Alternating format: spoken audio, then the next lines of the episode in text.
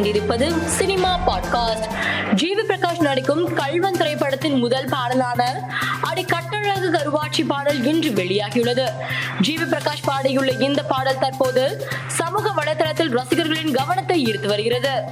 Legend Saravanan நடித்த தி legend திரைப்படம் நேற்று டிஸ்னி ஹாட்ஸ்டார் ஓடிடி தளத்தில் வெளியானது. இந்நிலையில் இப்படம் ஸ்ட்ரீமிங்கில் நம்பர் ஒன் இடத்தை பிடித்துள்ளதாக லெஜண்ட் சரவணன் தரப்பில் அறிவிப்பு வெளியாகியுள்ளது.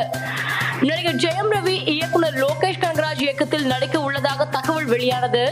இது தொடர்பாக சமீபத்தில் நிகழ்ச்சி ஒன்றில் ஜெயம் ரவி பேசிய போது மாநகரம் முடித்துவிட்டு லோகேஷ் கனகராஜ் எனக்கு ஒரு கதை கூறினார்.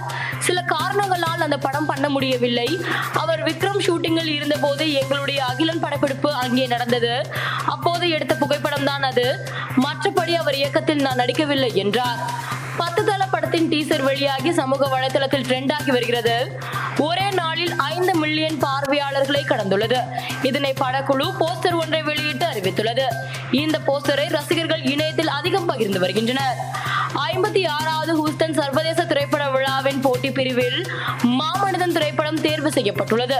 இதனை இயக்குனர் சீனு ராமசாமி தனது சமூக வலைதளத்தில் பதிவு ஒன்றை பகிர்ந்து தெரிவித்துள்ளார். மேலும் அந்த பதிவில் இதில் இளையராஜா அவர்கள் கலந்து கொண்டு மகிழ்வேன். கோல்டன் குளோப் அவார்ட் விட வயதில் மூத்த திரைப்பட விழா பண்ணைபுரத்தில் அவர் ஜனித்த இடத்தில் எடுத்த படம் என்பதாலும் அதே தேதியில் மாஸ்கோ சர்வதேச திரைப்பட திரையிடலில் நான் இருப்பதனால் மாஸ்ட்ரோ கலந்து கொள்ள வேண்டுகிறேன் என்று பதிவிட்டுள்ளார்.